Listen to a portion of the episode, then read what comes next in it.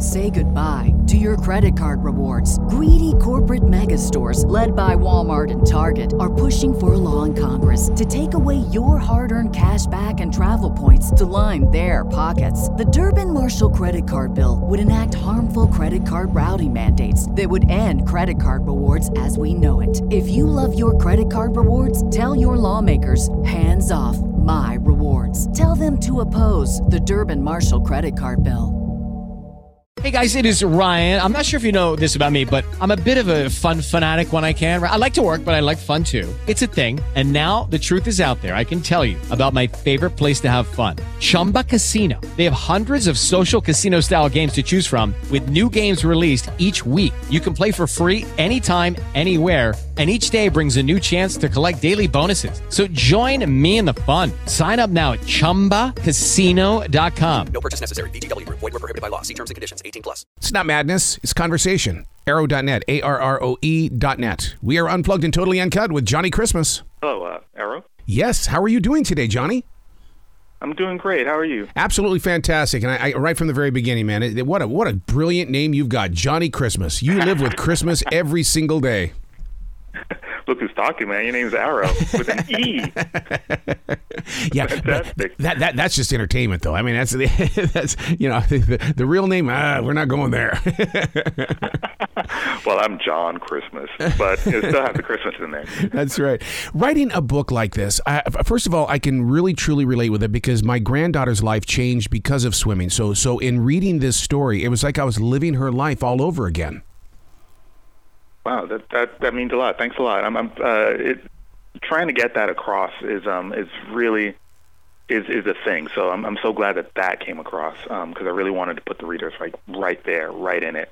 Well, in, you in, the, in the feel there. You go into detail, is what you do. I mean, you, you know, with the belly flop, and I mean, all the way through to where she gets on the team and everything. I mean, you take it one step at a time. I mean, are, were you associated with uh, with with swimming teams and stuff like that? Is that how you got so close? No, no, actually, um, uh, when I was a when I was a young person, I, I almost drowned. So I was Mm-hmm. very, um, very. Um, uh, my life was very anti to water. As slowly as I as I got older, I get closer and closer in taking in classes to to get back there. But um, but just being uh, just observing it as a, a extreme outsider, as someone who had a fear of it, made I think uh, heightened the observation of what it is. And then also I had a lot of great um, help from I spoke to a, a swim coach, Greta Bond, out of um, out of uh, a town in Florida. She she was very generous with the time, and, uh, and you know gave me a, lot of pointers and a nice long interview, and and a competitive swimmer um, who was a middle school competitive swimmer who who taught you know had uh, you know answered a bunch of my questions and and gave me the insight of what it is to be a competitive you know uh, teen girl swimmer, you know, which was which was just uh, you know measurably helpful. To be the illustrator as well as the author of the story, what comes first, the chicken or the egg? You know, it, it's so funny. I, I've thought about that over the years, um, and it it is the word, you know, which is which is strange because um, I thought it would be the drawing even for myself, but it always comes down to um, the word. But with with swim team, since it did, it was born out of a personal experience with almost drowning as a kid. Um, there's a scene in the book where Bree almost drowns, and um, where she's out of underwater, and it's almost like the book was built in two directions, coming from that point in time, leading forward and leading backward, because that's kind of where the the, the genesis of my own sort of personal mythology comes from. Everything kind of points back to that um, that that that center, you know. So with swim team, it was very visual in that sense, and then the word started to proliferate out of it. So it was un, unusual in that way, but um, in, in most cases, I do get uh, flashes of images, but then the story comes to me in terms of words, just like you know, big soup of words, and then I go in there and I have to like you know, chisel away, you know, like Michelangelo's David. You, know, you get a big block of marble, and you're like, what is this? And, I, and then I, you know, chisel away and try and find uh, form and, and, and shape and line out of it. One of the one of the touching points and one of the very relatable points in the story is the way that when Bree is swimming, the voices in her head, the voices of doubt, the things that you know, the thing, the challenges and stuff like that. I, I really think that a lot of YA readers are going to look at that saying, I I live this every day where I have these voices that that that, take me on.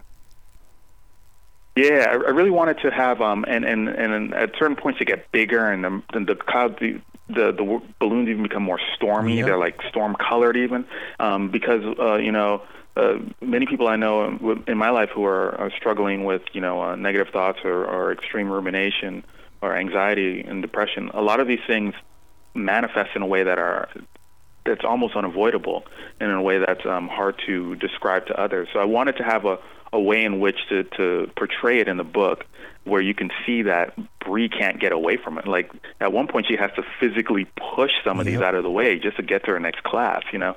So um uh, it, it was it was very important to me to to kind of find a, a vehicle or, or a technique that will convey to readers just how that it's uh, it's, you know it's just in her head yes but it's that that can mean so everything's in our head, you know.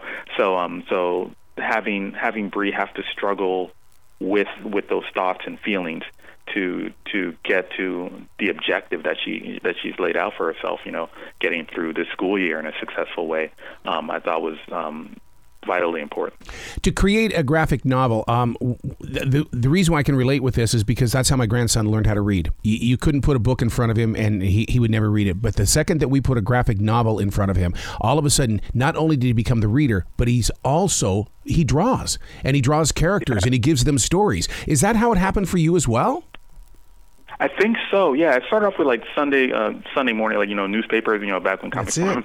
were newspapers. But uh, but uh, and and and I don't I don't know if I was a um uh, I know there are a lot of reluctant readers who find their way into comics, and I don't know if that was the case with me because comics were such a part of my life from so early on that I can't even remember. But I do remember that they were the first reading that that excited me. You know, because um, words on words on paper in terms of prose or whatever was just kind of these arcane little characters that you had to divine what they you know what they mean. And you know, being a young person without you know, uh, at least me, I didn't have a whole lot of life experience as a kid, so I didn't know like what these things were referencing to. You know, I didn't have a lot of this deep inner life to to tap back into. But with comics, I can see how they felt. I know how Charlie Brown felt when Lucy Yes. pulled the ball out from under him because Yep. I could see his face. You know, and um and that was that was vitally important, and that was um I think what drew me to the medium as a young person. And I, much like your grandson, pretty soon thereafter started making my own comics and having my own little um, stories and experiences that that kind of um, codified what I was feeling in the world and and put them in a, a context that I could understand. So often we think of comics as being superhero books and things like this, but in, in a really positive way, I, I believe that Bree has a superpower and it's swimming. Yeah, yeah, and and and I would, I would go further that um, that uh, you know, it's a superpower she just discovers through the book, but uh, one of her main powers is the power to to keep trying, you know, Yes. to, to iterate. Like she just continues to. Um, one of the messages I wanted to have in the book is that that you don't have to be great at a thing right off the rip. Most of us aren't, you know. Um, but every time you try a thing, you'll get a little bit better at it, or you'll get a little bit more familiar at it, and little by little, you can find um, that you have your own vocabulary with this thing. So you can truly get great at a thing, or you could just get comfortable at a thing. But at least it's your thing. It's not this other thing. Swimming doesn't have to be this thing outside of yourself, or being um, good at auto repair doesn't have to be this thing that's completely arcane. Like if you're trying it and you're getting more comfortable with it, little by little, it becomes your way of uh, doing things. Like we all have, you know, grandmother. Oh, I love the way my grandmother sings. Like she doesn't sing like Whitney Houston, but she sings like grandma, you know, and it's a very specific way that I love, you know, because it's the way grandma sings. And um and and I think that's a, an important message uh, in the book that you know you don't have to be a natural at anything. You just just just get in there and, and make it your own. That's that's the way we li- we uh, live our black belt life in martial arts. Is the fact that you know I, I I try to get those students to understand that you're going to learn more by being on the edge of the mat and not on the mat. And they go, why? Because you're going to see your mistakes in other people. And and and that's Yes. and, and that's the one thing that Mia learned when when it came to swimming and stuff like that. Her confidence grew and and her courage and and, and diving in that water and that and that's why this book is so true to my heart. Oh man, that, that means so much. Yeah, and and, and I, I've also found that I've, I've learned a lot more from my losses than from my um, from from you know um, the wins. Yep. Because when you a lot of times uh, you know when you win, you think, oh great, nothing to improve here. I'm off Yeah. to the next thing. You know. Yep. But when you when when something goes wrong. You you have that moment of reflection, that time to look back and, and think, okay, like where did this go wrong? And you can dissect, uh, you know, little by little. Okay, like okay, maybe I can improve a little bit here. Maybe next time I could do this this way. And and um and that's why it's so um, important. And I think that's what's so great about um, you know martial arts or, or swimming or any of in sport in particular. Uh, it's a safe environment in which you can fail. Yes. And you can learn, and you have instructors there who can go, okay, you know that thing that you did there, maybe you could do it uh, twenty percent more this way, or you know, and, and it's a safe way to go out in the world, and it gives you builds this confidence when you go into the world where you realize, oh, when things go wrong, they don't completely fall apart, or they don't have to, you know. Um, that you can you can try it again and you can try to improve and try to be better and and and um you know walk with your head high and get on out there and you know fumble and you know you know, make your mistakes but you know you get back on the horse I love it. Johnny Christmas, you got to come back to this show anytime in the future. The door is always going to be open for you. Arroe thanks for having me now and i i, I hope and pray that, i have some time with you again in the future Abs- absolutely. You be brilliant today, okay?